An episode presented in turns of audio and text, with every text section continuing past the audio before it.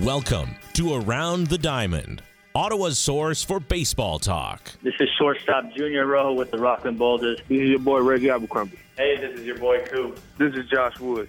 Hey, what's up? It's your boy Kenny Bryant from the Ottawa Champions. This is Quebec Capital's third baseman and pitcher Lachlan Fontaine. Hey, this is Ottawa champion second baseman Albert Cartwright, all the way from the Bahamas. You're listening to Around the Diamond with my man, Diamond Dante, on CKDJ 107.9 profiling players' careers and their life outside of baseball. Now, here's your host, Diamond Dante. Seb high and deep to right, and that's out of here. Cartwright, and that's a walk-off single. Albert Cartwright wins the ball game. Mastroberti comes in to score. Duarte up the middle, and that's the ball game. Wilson, the one-two, big cut, and he struck him out. Tyler Wilson, back-to-back strikeouts on a slider in the dirt. Tissenbaum swings at that one. And your co-host, Chambers flying into third with a triple. Chambers is back. He looks up and it's off the top of the wall. Fires it back into second base, and they got him. Chambers slaps it the other way.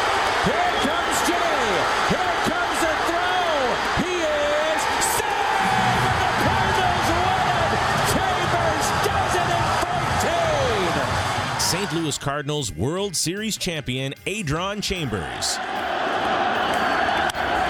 In the air to left, well hit. Back is Craig. What a team. What a ride. The Cardinals are world champs in 2011.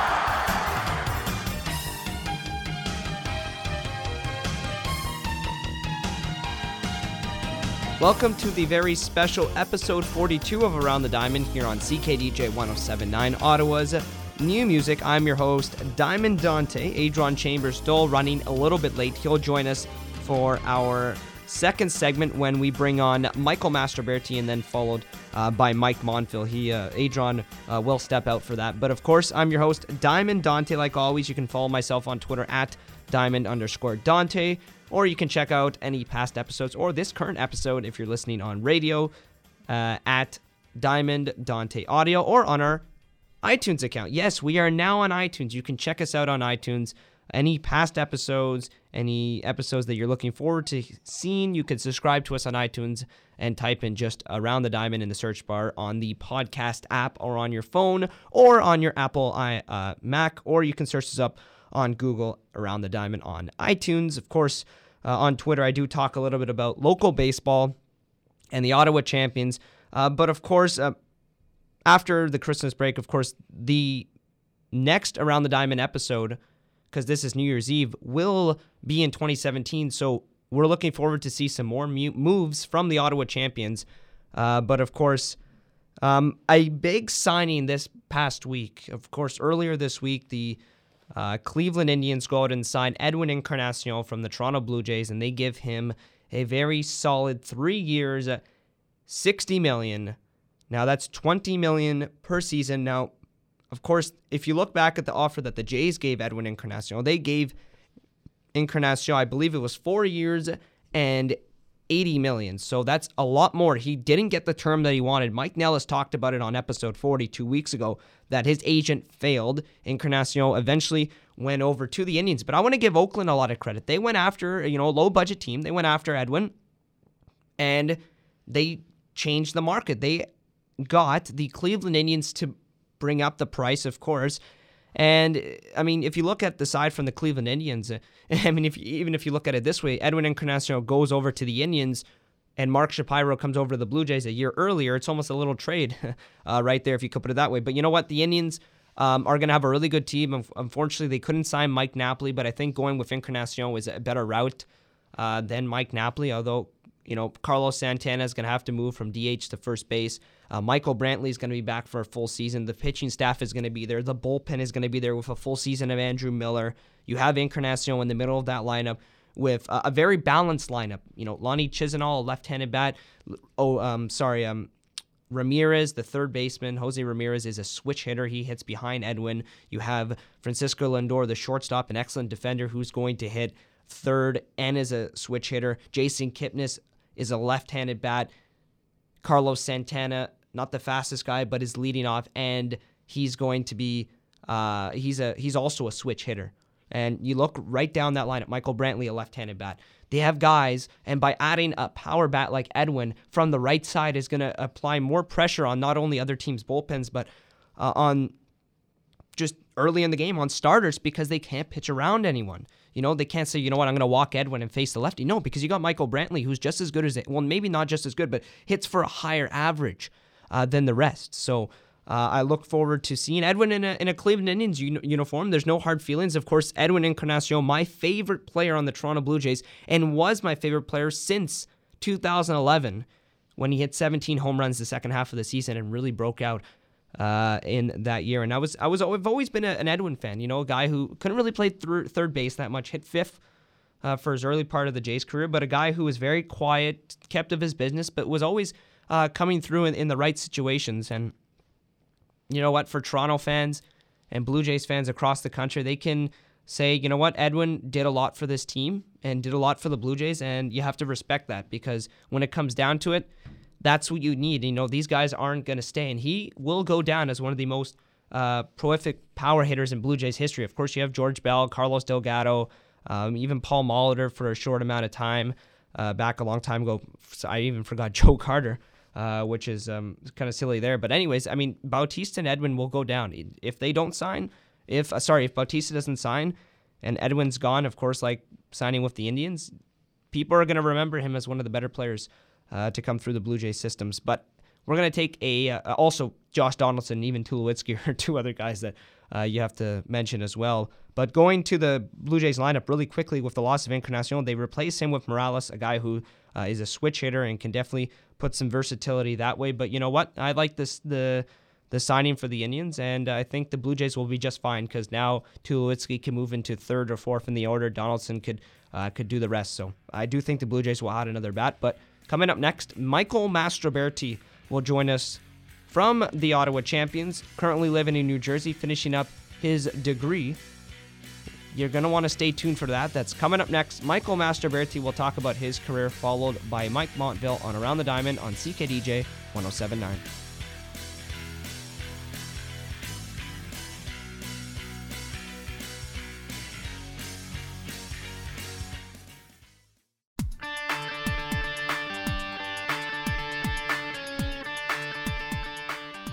This is Mike Mastroberti from the Ottawa Champions, listening to Around the Diamond on CKDJ 1079.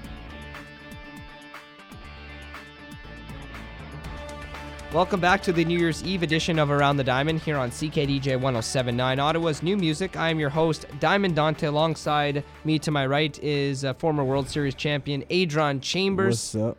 Here with us on Around the Diamond. Um, episode 42 of Around the Diamond here on CKDJ 1079. Can't believe it's still been uh, 42 episodes, and this one's going to be a good one. We're starting off the show, uh, as we mentioned before, uh, with a little New Jersey content over here. Joining us over the phone is Michael Mastroberti, uh, the Ottawa champion shortstop from last season. Uh, utility guy, of course. Michael, you had also played a lot of positions uh, right field, left field, shortstop, second base, third base. You've done it all. Michael, welcome to the show, and thanks for coming on. Hey, thanks for having me on again, man. I appreciate it. AD, hope you're doing well. Yeah, man. Yeah. Hey, appreciate you having uh coming on, I'm sorry. And making the show so beautiful, man. Like you said, it's the 40 what? 42nd. Oh man, New Year's. New Year's, baby. Oh man, how about that, dog? Hey, check. I'm just happy to doing it, man. I'm just happy to be it. a part of this, man. We taking our time, you know. Hopefully we'll be at, you know, number 5,000 someday, but right now we're on 42. uh who is that? Jackie Robinson? Yeah. 42? I was Oh, about I- to say it's a good number right there. exactly. That's a beautiful that's a beautiful Yeah, why don't you ask Jackie Robinson to come on? He's gonna, his number is his number is retired, but yeah. Matter, you seen that movie? No, I never seen it. You never. You should see Forty Two. Yeah. I know. I know. It's yeah, but at the same time, you might learn something. You know. So joining us over the phone is Michael Mastroberti, attended Southern New Hampshire University and played his rookie season with the Ottawa Champions. Uh, going back to last season, Michael, you had won a championship with Southern New Hampshire. So you're you're talking about uh, in terms of your career, you went and had two dog piles in one season, which it has to be nice. So what can you tell us about your time with Southern Southern New Hampshire University and, and your time there and what you learned? Oh man, I learned I learned a whole bunch of stuff, man. I learned how to grow up, learn how to be a man, and I learned how to win when I was at SNU. Um, that's what the entire program is based on. It's based on winning and do whatever you can to win day in and day out, whether it be in the weight room or in practice. And uh, you know, I learned what you do off the field really does carry over on the field. And uh, when you're winning off the field and whatever you're doing, you know, it carries over. And when you're on the field, you end up winning, you know, more times than not. So we actually just got our uh, our championship rings yesterday. Look so at Uh, that. I'm looking forward to getting my, uh, my Ottawa champions ring as well. How are you gonna fit two rings on on on your on your hand, man? You got ten fingers, man. That's how. I don't know. I'm gonna make it work though. I know that. But you know what? Uh, I mean, I guess we can't really say that, Michael, because Adron's still able to fill, fit all those rings on his hand. Hey, check me out. You know what Yeah. I'm saying? Hey, Takes practice, man. this all you. The only. This is what you gotta do. We, we used to have. I used to play with the Motor Grove Eagles. Shout out to the Motor Grove Eagles back in Pensacola, Florida. Since my boy Doug Baldwin for the Seahawks want to sh- That's shout your out- boy? Yeah, he want to shout out. your boy. You know what I'm saying? Well, I, I should say. I should say. I say he's my boy because he's a hometown guy. He's a little younger than me, but you know what I'm saying. He's still doing his thing. He shout out, you know, Salvation Army, the Salvation Army Youth League uh, on his cleats. I don't know if y'all seen that. was it last Sa- Sunday? I never seen it. Sunday night football, or maybe it was Thursday. But anyway, he did a shot. But I played with the Motor Grove Eagles, and we won so many championships, dog, that we had to make like this shirt that said that had all rings on it, and it said, uh, "We can't hold all these rings. You know, we gonna need another hand." So the key is just you know keep getting rings until you can't you know feel your hands no more. Well, there's, Yeah, man.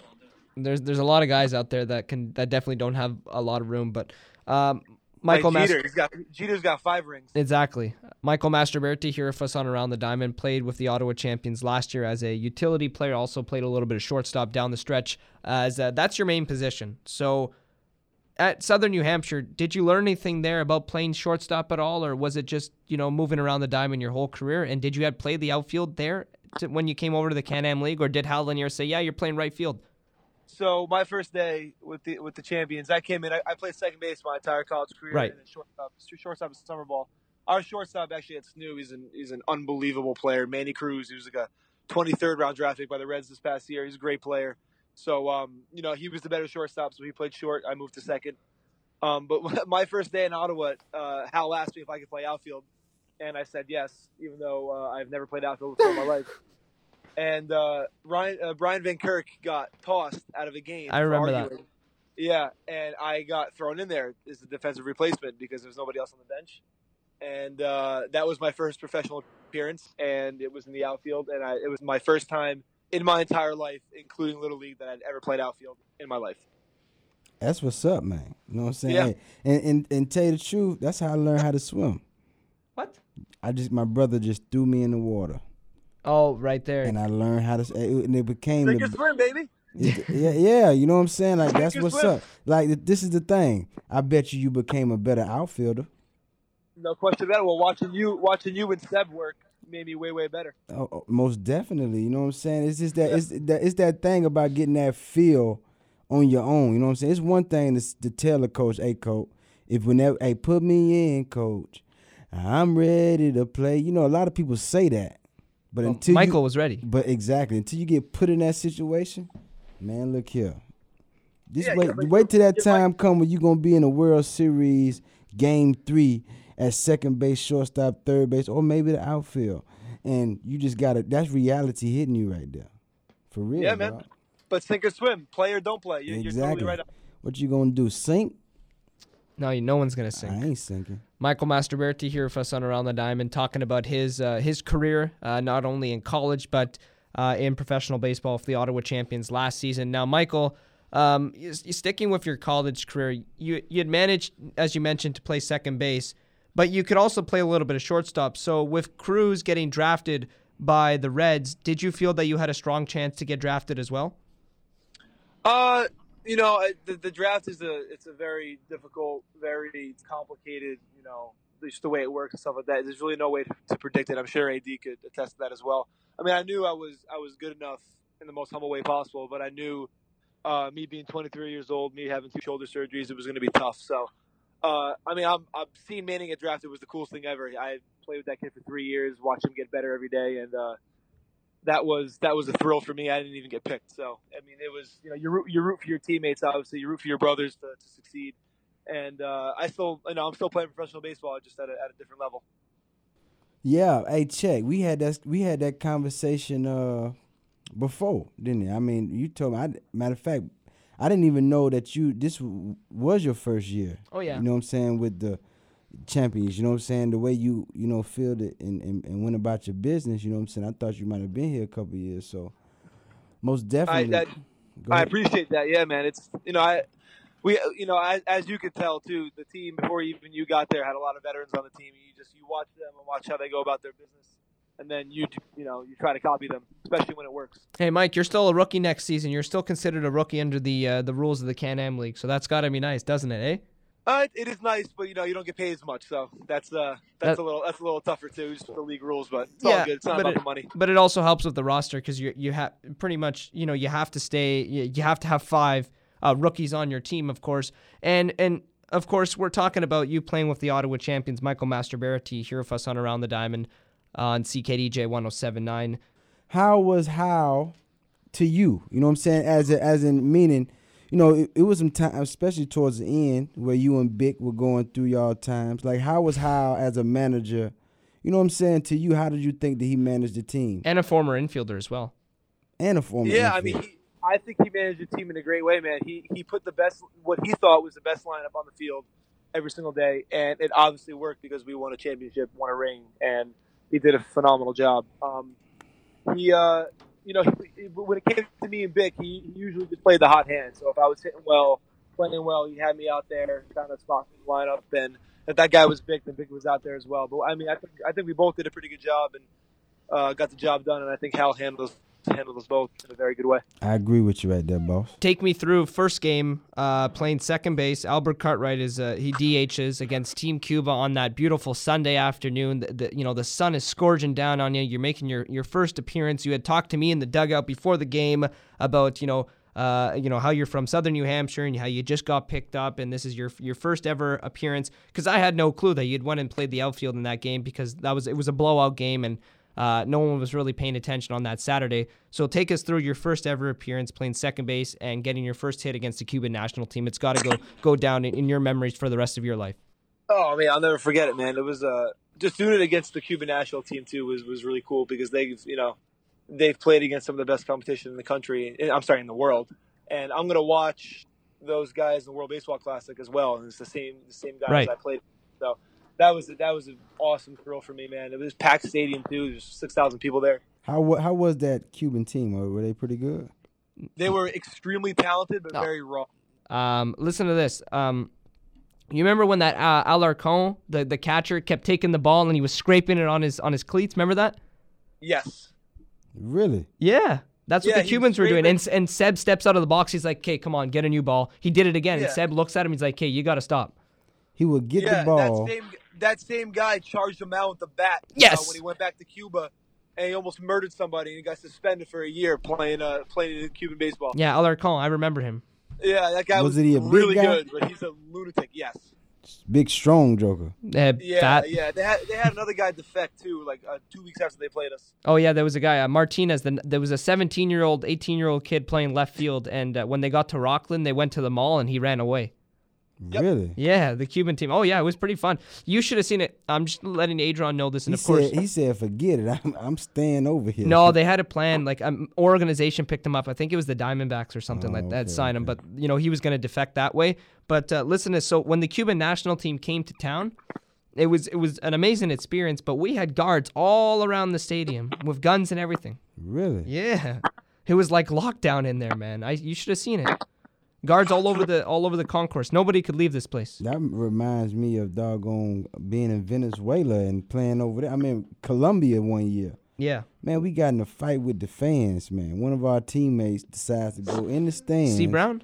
No, it was uh dang, what was his name? I mean, if I if he was listening, he might listen to this one day. But if he if he knew I didn't remember his name, he would get me. But uh, man, he he went in the stands, dog. In the stands with a baseball Ron bat. Artest. They started throwing Like Ron rocks. Artest? Yeah. they were throwing rocks and bottles and all types of stuff. I ain't never been in nothing that crazy, dog. I thought I was about to die that night. Yeah. yeah, it was crazy.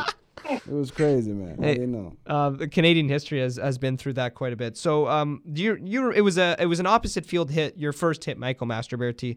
Through your first twenty or fifteen so odd games with the champions, you were going opposite field a lot, and then people started to figure it out, and you started to struggle, and you're like, you know what, I got to go the other way, or I got to I got to pull this ball. So, was it Boucher kind of going to you in the cage and helping you a little bit with your swing to kind of change that?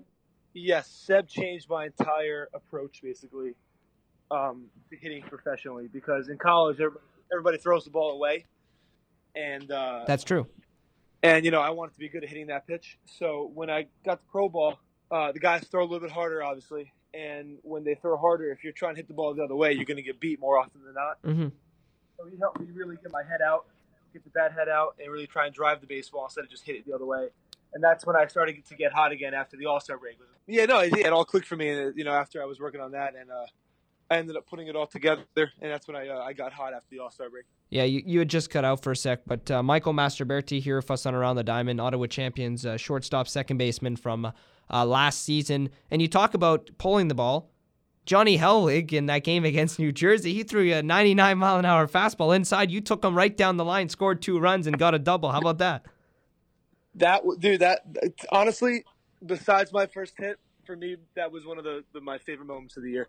Oh yeah, I remember 'Cause that guy. Yeah. that guy's a major leaguer throwing 100 miles an hour, and I, uh, you know, I ended up handling one of his, you know, one of You- his fastballs. What what what? You were now proud of that. Take us through that at bat. How about that? Cause you were just talking about learning how to be a professional hitter.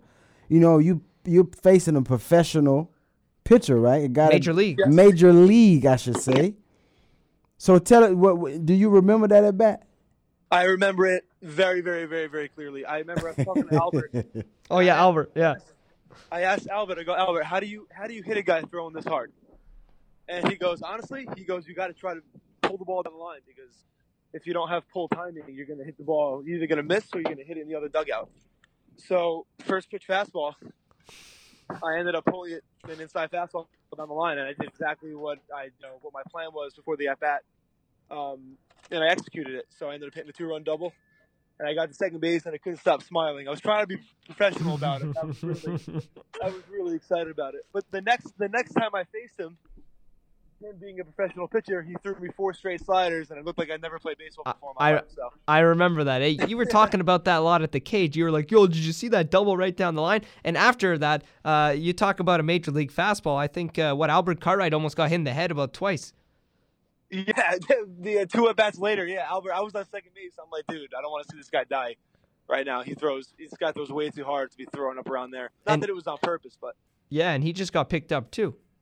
He did. He got signed with the Reds, which Yeah. is great for him. I hope, I hope, I think he's on their 40 man actually. I hope he, uh, He is. I hope he makes it back to the bigs. I mean, a guy like that, six foot nine, that throws that hard. I mean, you have to think that that he would be, uh, uh, you know, he's going to be around for a long time. So Michael Mastroberti is going to join us going into our third segment here on Around the Diamond on CKDJ 1079. You're listening to episode 42 of Around the Diamond on this very special New Year's Eve. We'll be back in a few.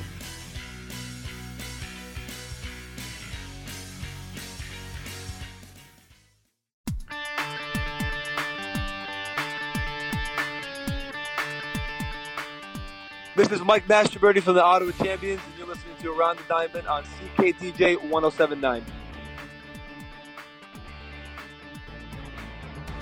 Welcome back to episode 42 of Around the Diamond here on CKDJ 1079. I'm your host, Diamond Dante. You can find our podcast on iTunes just by typing in Around the Diamond, or you can find me on SoundCloud at Diamond Dante Audio. Follow us on Twitter at diamond underscore Dante, or you can follow Adron Chambers, who uh, is to my right at Adron underscore Chambers. Of course, Adron played in the major leagues with the St. Louis Cardinals for three seasons and wants to tell Mastroberti a little bit about what he did to his career. We do have this man in the room, Adron Chambers, talking with Michael Mastroberti, who, uh, Michael, you told me on the side that uh, you had learned a lot from Adron. So, of course, the man is in the room, so you have the chance to even tell him. So, what what did you learn from not even, maybe not even Adron, but guy, veterans on the team that may have helped you? Yeah, what mean, I did you learn from me? What I learned from you, and what I, uh, from you specifically, what I learned is how to slow the baseball game down.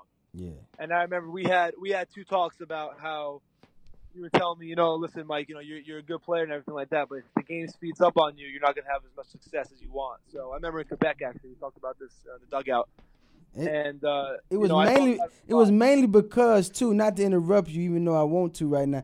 It was mainly, but You really just though, did. it's main exactly. It's mainly because you can see the you can see when players have that it.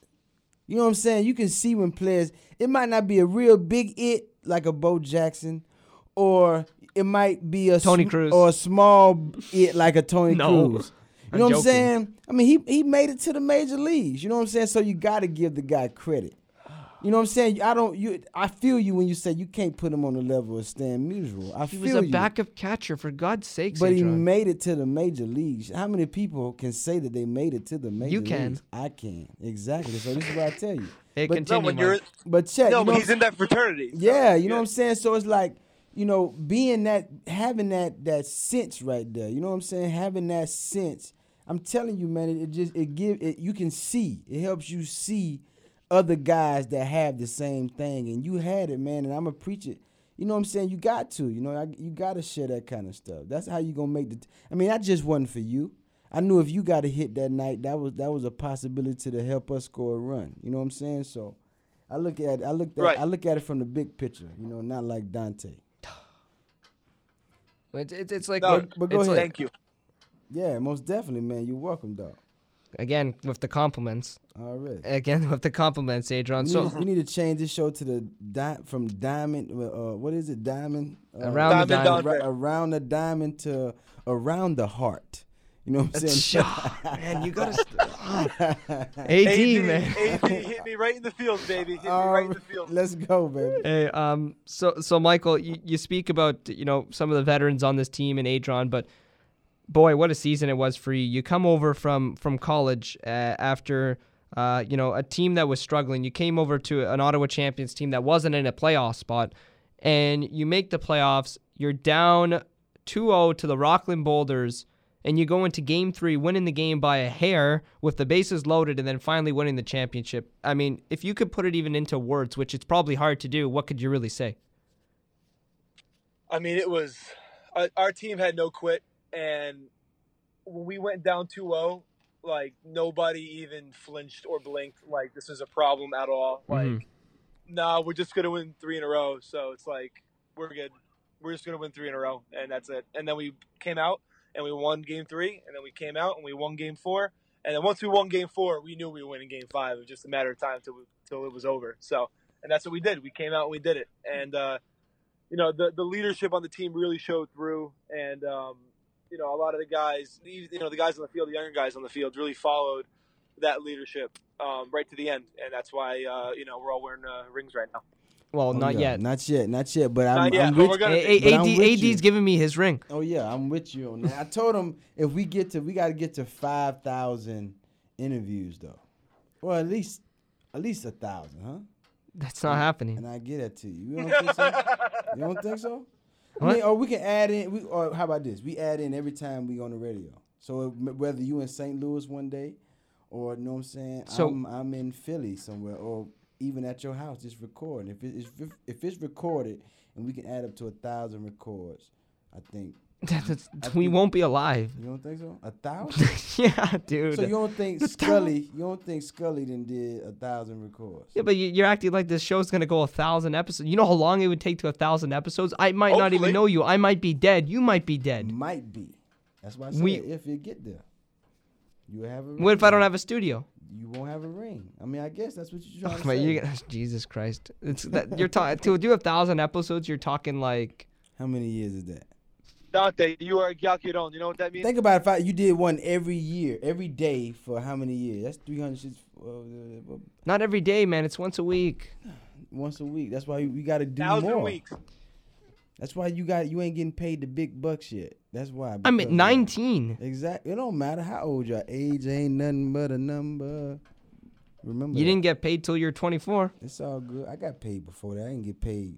Nah, man. I paid. He played big D. One he played big D one football. Of course, he got He don't even understand. You don't get paid that. to play D1 He football. don't understand it, though. He don't understand it. I got a free scholarship, cuz. What you call Yeah, that? man. so what? What That's you a mean? That's getting dollars paid. right there. It's a hundred thousand. That ain't getting paid. Nah. For four years, yeah. That's, So where is it? I, I I turned I turned it in for a World Series ring.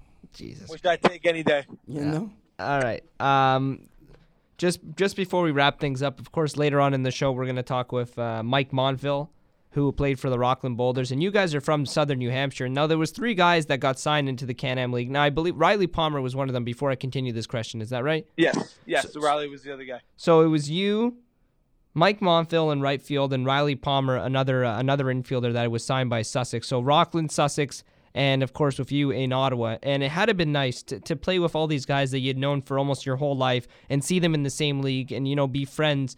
Uh, together and play in this league together. It, it must have been nice to, to play with you know a lot of your friends and a lot of guys that you'd known since you were a kid.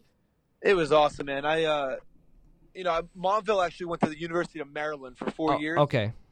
For his fifth year, he came to SNU, and we uh, we became fast friends. Uh, you know, when he came over, um, Montville's been through a lot in his career, just like I have, and he, uh, you know, he really guided me through some of the rougher patches that I went through because he went through them himself. So he, uh, we kind of go, you know, he kind of helped me get through that.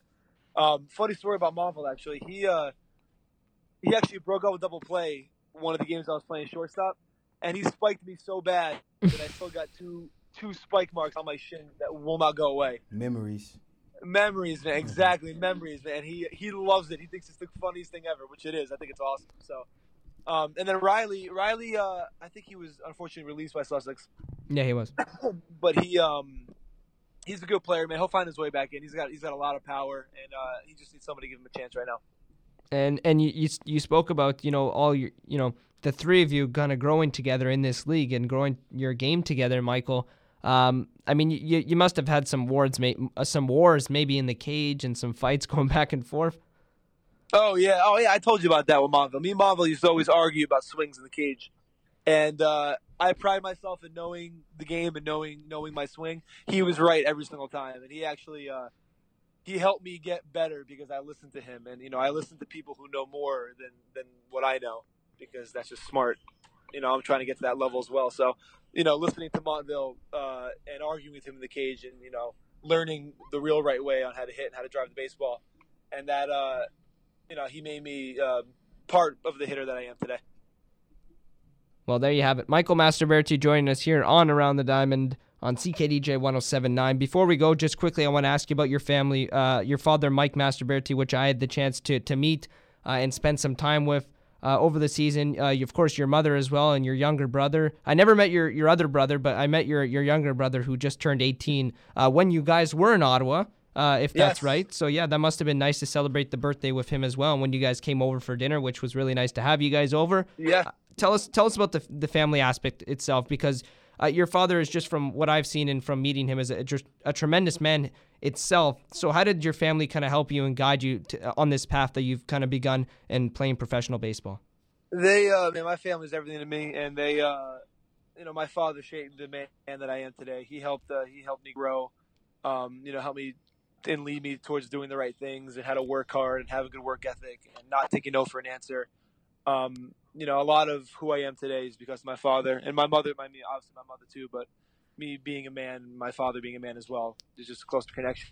But um, yeah, they're doing great. They're loving Nashville right now. Matthew's, Oh, yeah, uh, Nashville. yeah, Matthew's applying for colleges.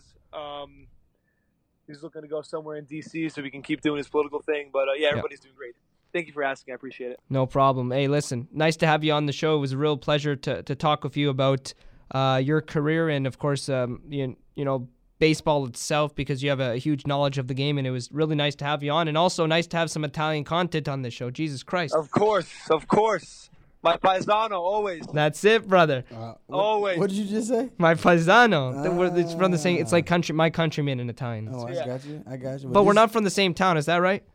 No, we're both we're both Sicilian though, right? No, I'm Calabrian. What the hell? Oh, Come you're not real on. You're not even a real Italian. I'm Whoa! Hey, well, where we where I'm from, we like to say, "Hey, peace out, bruh." Peace out, bro. hey, listen, Michael. Have a nice day, and thanks for joining us again. I will, man. Thanks for having me. AD, be good, man. I appreciate uh, talking to you. All right. Michael Mastroberti just joined us here on Around the Diamond on CKDJ 1079. What a what a way to end things. Of course, Mastroberti says that I'm not a real Italian. Of course, at least I let him on the show because you know we're both Paisan, but he's Sicilian. I'm Calabrese, and a little bit of a mix. They don't truly really get along, but who cares? We all we all we're all Italian. We all, we all got the same blood, you know. And I have to say, when I first met Mastroberti, I found out he was an Italian guy on the team, and I said, "Thank God, someone someone other than Billy Horn over here." Jesus, because you know Billy Horn, you know, with his mother, God bless, and and everything like that. Great people, but great to have you know a young kid like Mastroberti, you know, almost like my age, five years older than me, but you know, same thing. And um, of course, uh, I want to wish him all the best and hope to see him back in an Ottawa Champions uniform uh, next season because uh, not only was he a good friend to me, but just a, a, really good player, a good guy in the clubhouse. Also, a big thanks to uh, Mastroberti's family, Mike Mastroberti, Rosaline, the whole family, La Nonna, you know, the rest, because uh, uh, they actually, just for all the work during the season, just uh, the appreciation, they the family gave me a nice $150 gift card to La Bottega in downtown Ottawa. And I actually just used it the other day. I finished it off. I, I finished it off. Bought some nice little uh, uh, little panino, little you know, and it was uh, really happy. But uh, nonetheless, a great guy in Mike Mastroberti, and um, loved having him on. And I wish him all the best, of course, and of course to his family as well, and uh, to his nonna and grandparents uh, back in uh, New Jersey and to his family in Nashville. But we're going to take a quick break. When we come back, Adron Chambers going to step out. Fortunately, uh, had to go. But we will have him on next week. Joining us for our final two segments of the show will be Mike Montville from the Rockland Boulders. He'll come on to talk about how he got into professional baseball despite having to get Tommy John surgery twice in his career. Now, folks, Tommy John surgery is one of the worst injuries you can get for your arm, for your shoulder, and he got it twice as an outfielder. You're going to want to stay tuned for that. That's coming up next for our final two segments to finish off the end of the hour here on the very special New Year's Eve edition of Around the Diamond, episode 42 on CKDJ 1079.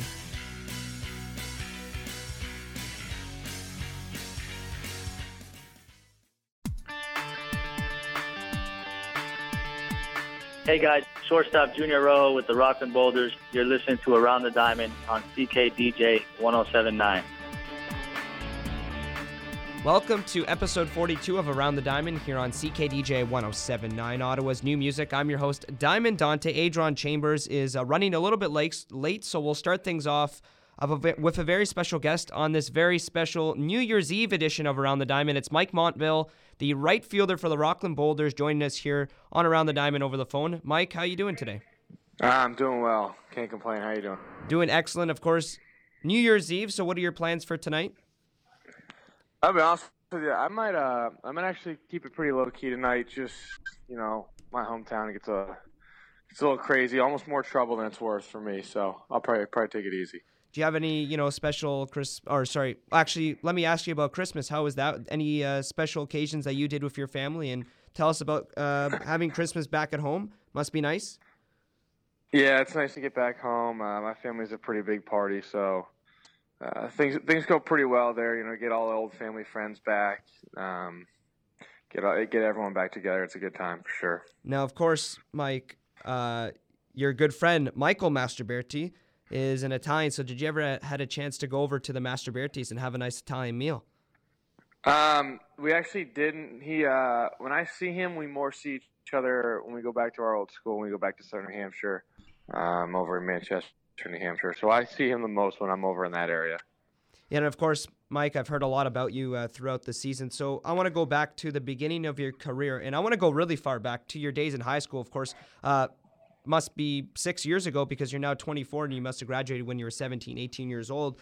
So, Mike, going back to high school, before you went over uh, to the college baseball ranks, did you have any offers in high school that maybe would have put you into the minor league system, or was it straight going into the college the whole time? Um, it, it's it's. I had talked to a lot of teams. I probably talked to anywhere from like eight to 10, 12 teams. I mean, just you know, questionnaires, um, just word of mouth stuff that I, I, guess had interested me. But I would say I had four teams come to my high school games, um, and a lot of people had told me that I, they thought I was going to get drafted. Didn't work out. Um, I think I, I don't know all the details behind it. Obviously, I don't think anyone really does, um, unless unless you're in the offices of those teams. But I think college was the was the best route for me at the time. I don't think I was. I think just going to school, maturing a little bit um, was the for me. I think most teams knew, knew that and knew that even if I had gotten drafted, I probably wasn't going to sign. So I, I, think that played a part in it. I think among other reasons as well. But I mean, I talked to teams. It just it was it didn't end up happening. Mike Mike Montville from the Rockland Boulders joining us here on Around the Diamond played for the Boulders in his rookie season uh, last year. Put up 11 home runs, 48 RBIs, and uh, helped his team uh, go to the championship in which uh, they lost to the Ottawa champions. But we'll get to that a little bit later. We're still talking about your high school days. So at that point, when you were uh, you know looking to either go to you know what was it at that point, Southern New Hampshire University. So you you started off at Maryland, is that right? Yeah, I played there for four years. Um, I got an extra year back because I had uh, Tommy John. I had elbow surgery right. as an outfielder. So, uh, so I did that for four years. Uh, had the chance to graduate and get my um, master's at Southern New Hampshire uh, at a school closer to home. And you know, after the injury, I, I wanted to. Uh, I had to make a, a decision to change. Um, just there's a couple reasons, but a lot of it was based on academics. I got an opportunity I couldn't really pass up, and you know, a lot of my best friends were leaving, either got drafted or left, and I felt like it was just the right situation for me. Um, no hard feelings. We left Maryland with, with a great relationship with everyone there. Um, I just down the road, it kind of seemed like a little better of an option for me. Rockland uh, for that for that last year. Absolutely. Rockland Boulders outfielder Mike Montville joining us here on Around the Diamond. Now, you went over to the University of Maryland. So, what could so you were talking about getting your degree and, and everything like that. So, what is the main thing that you learned there enough to eventually say to yourself that you wanted to transfer over to Southern New Hampshire and better your baseball career?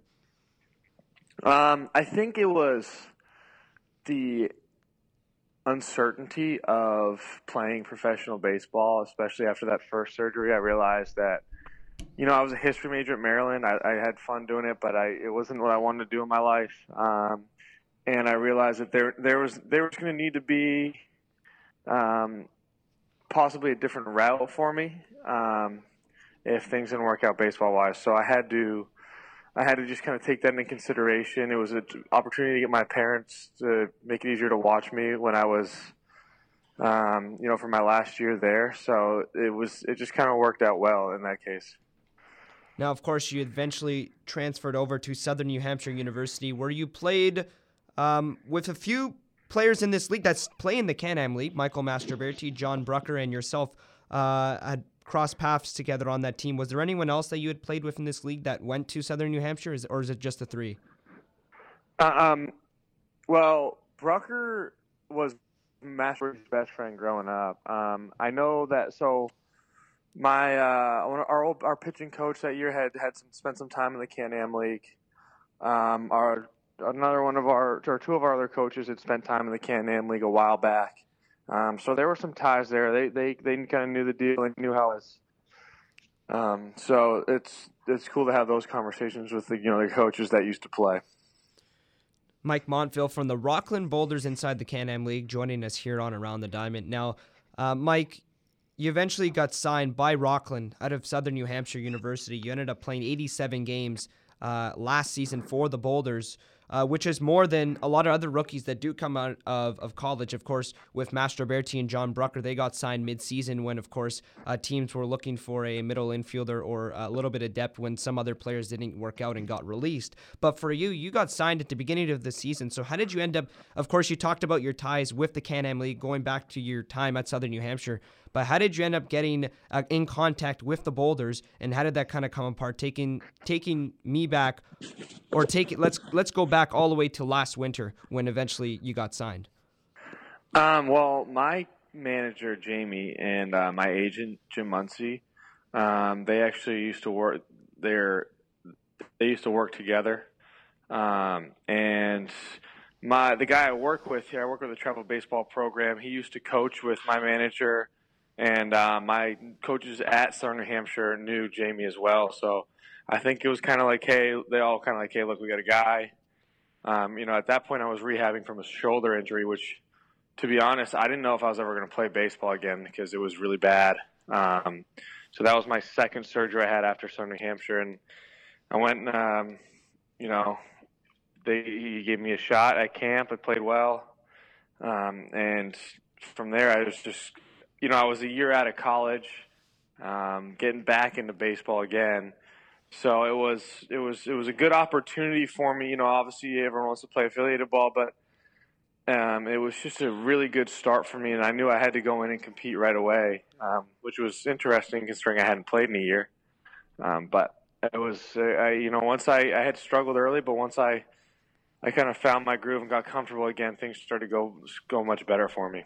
Now, one thing that you've mentioned over the course of this interview is your your injury. You keep talking about getting Tommy John. Now, of course, the listeners are probably thinking, how could an outfielder get Tommy John surgery? Now, what can you tell us about getting that surgery and what it was like for your career and your mind mentally and how it ended up happening early in your life, of course? Well, I've actually had two. So in 2013, I got um, wow. Tommy John when I was at Maryland. Um, just threw a ball and it just kind of went.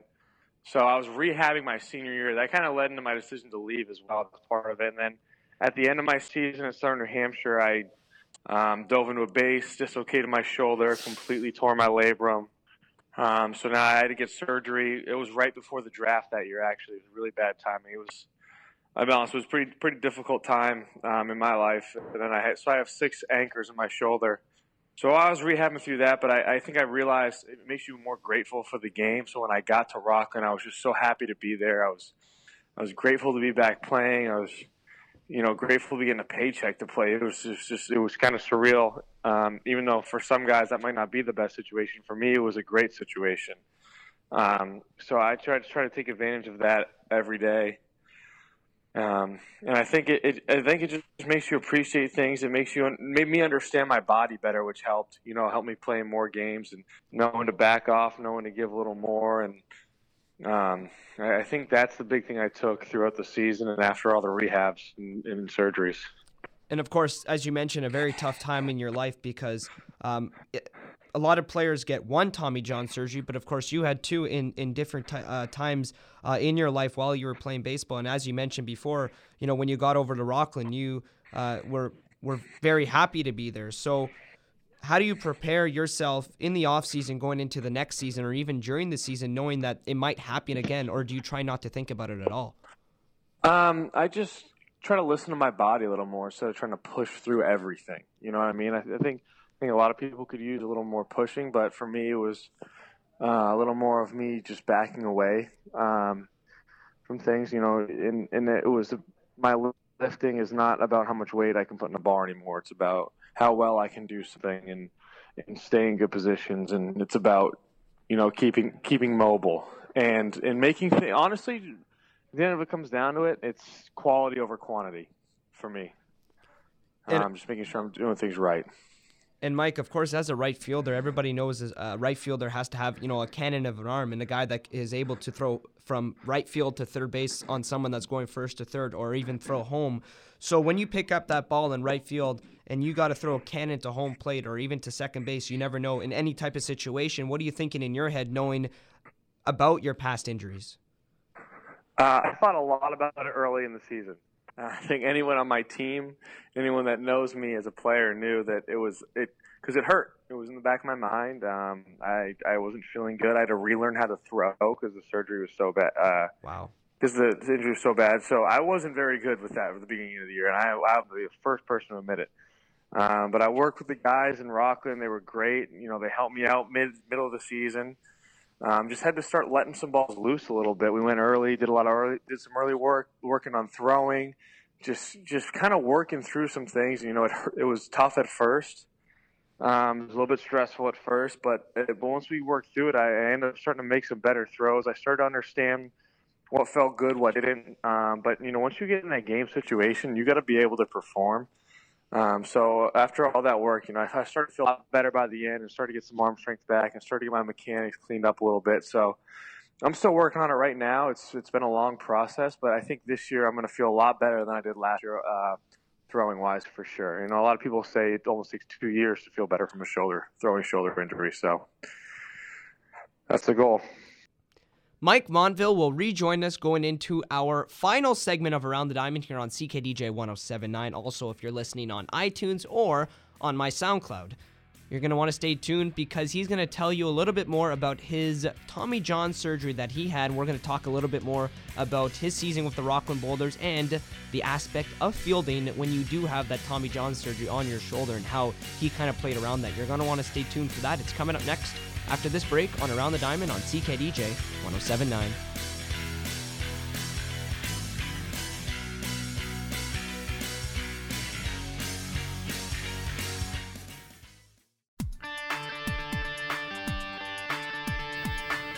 Hey, this is Edwin Jackson, and you're listening to Around the Diamond with Diamond Dante on CKDJ 107.9. Rockland Boulders outfielder Mike Montville here with us on Around the Diamond. We're talking about uh, getting Tommy John surgery, not just once, but twice uh, in your career, Mike. Now, I look back at your fielding stats from last year. Of course, uh, three uh, outfield assists, I believe, only one error. So you had a very good fielding percentage and were uh, a very good defensive outfielder, even from when I watched you when you came down to Ottawa uh, in the, the couple games that you had played against us, even in the championship. You had played some really good outfield. Now, of course, did you feel that your outfield assists had went down, or did you have a lot more chances than what the stats have to say? Because I'm just trying to pick your brain on you know f- your throwing mechanics and throwing from right field to third base. So did you feel your outfield assists went down, or did you have that many chances? Um, it's kind of a hard. It's thinking about it. I mean, I had some chances, but you know, I, I think the thing that I had to learn that that um, that I learned from Jamie is is like you, you got to understand when you have a play and when you don't. You know, old me probably would have just started firing balls all over the diamond, and you know, even when I first got there, um, I, I was still had to like take it down a notch. You know, it's hey, look, if they get a hit and and there's not a play, just get it into the next base, limit the base runner, let them take their run, let them take the extra base if they if they earned it. You know, um, and so I, I kind of started to pick and choose my battles of throwing a little bit better.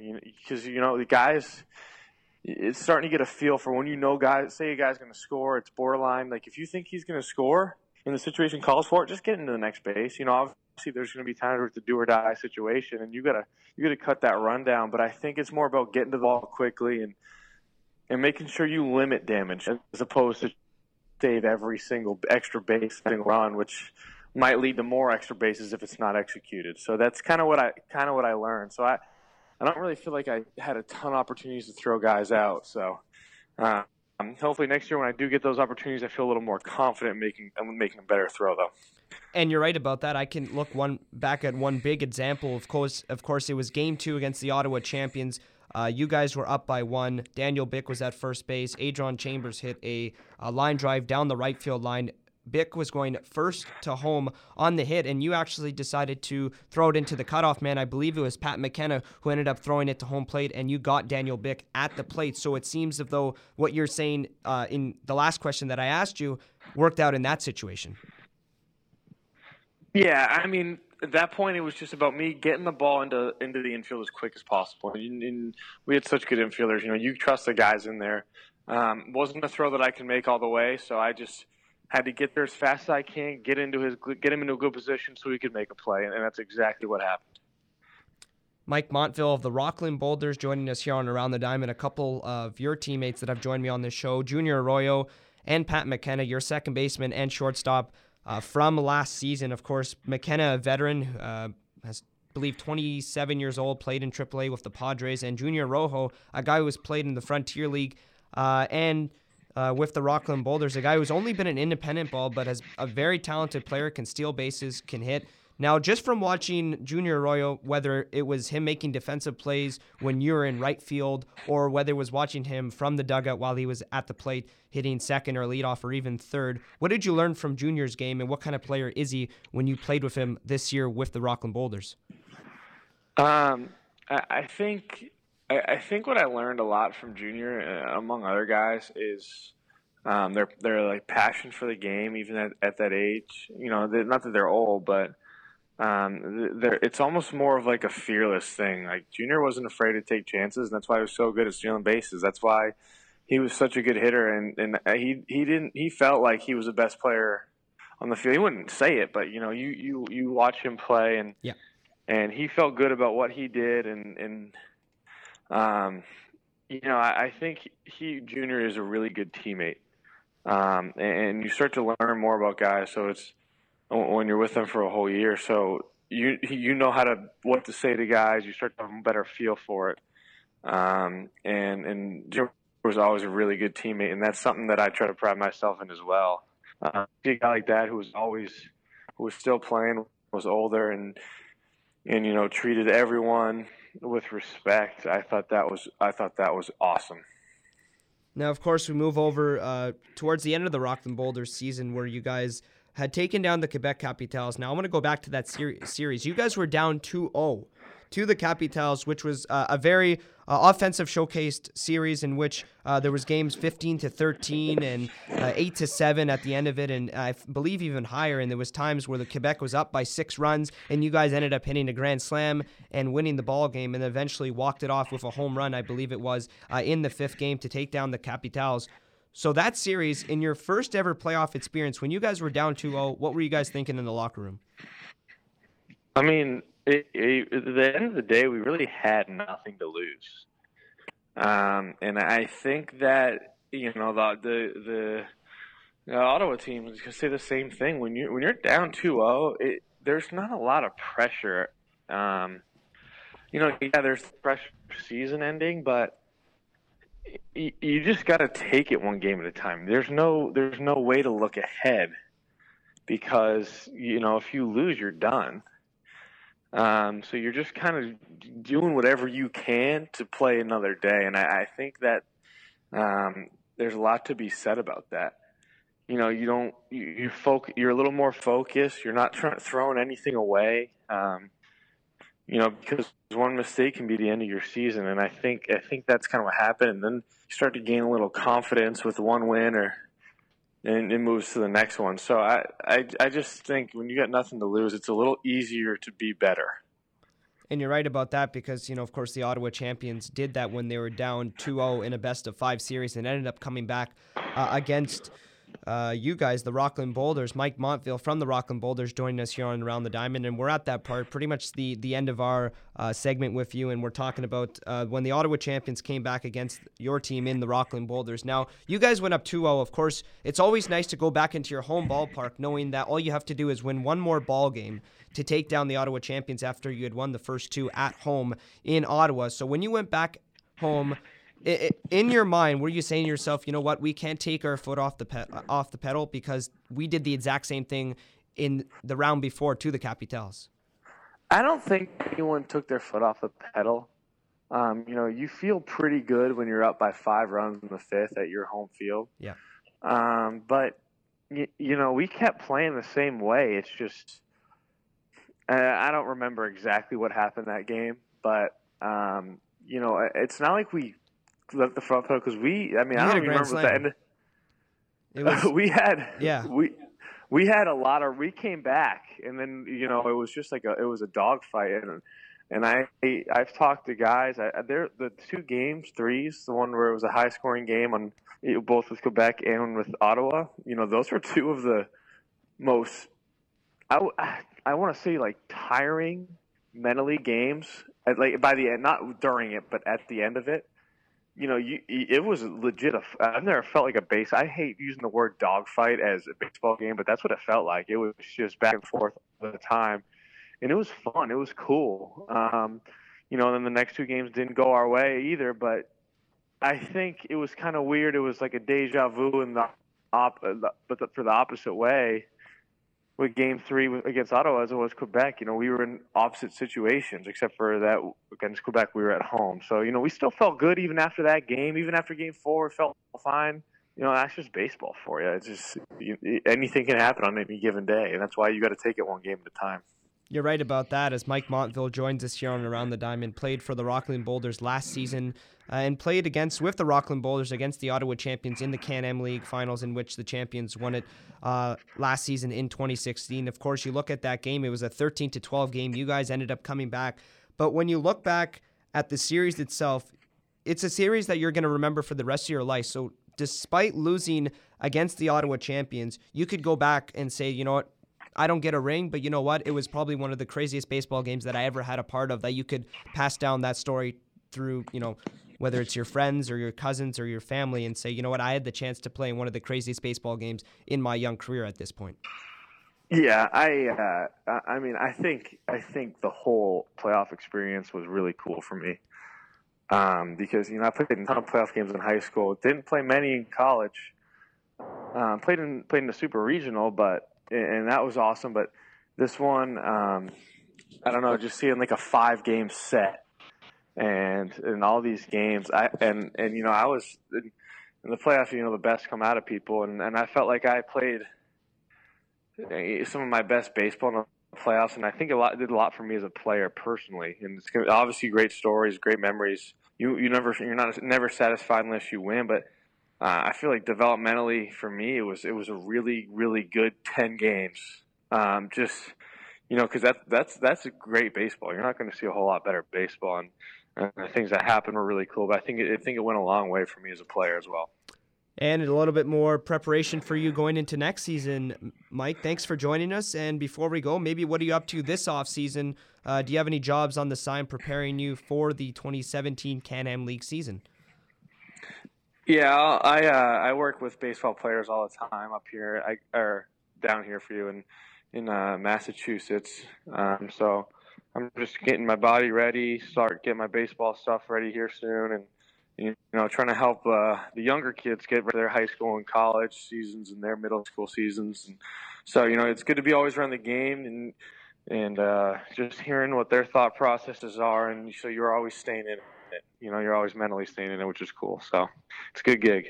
Well, there you have it. Mike Montville, right fielder for the Rockland Boulders, joining us here on Around the Diamond. Thank you so much for the time, and we look forward to uh, seeing you around the ballpark next season. And of course, keep improving your game, and best of luck with uh, uh, your shoulder, of course. And we'll see a new improved Mike Montville next season. Thanks for joining us. I appreciate it. Thanks for having me. That was Rockland Boulders outfielder Mike Montville joining us here on Around the Diamond on CKDJ 1079. And that pretty much spells the end of it. We want to thank Michael Mastroberti for joining us to start off the show. We want to thank our co host Adron Chambers before he had to step out. And we also want to thank Mike Montville and uh, these are two guys that both had some pretty bad soldier, uh, shoulder surgery and some injuries along their path, and now have made it to professional baseball. And it was really nice to have both of those uh, very young players and exciting players, to say the least, join us here on Around the Diamond as Mike Montville uh, will most likely be with the Boulders next season, and as well as Michael Mastroberti. Next week, we will bring on a very special guest. You're going to want to stay tuned for that, but the only way you can do that is if you uh, check me out on Twitter at diamond underscore Dante or our co host Adron Chambers, Adron underscore Chambers on Twitter. Or, uh, sorry, I should say back on Twitter. Chambers. Uh, did play in the major leagues for three seasons. Uh, he has a few Twitter accounts, but the one that he uses is the one with the Chicago Cubs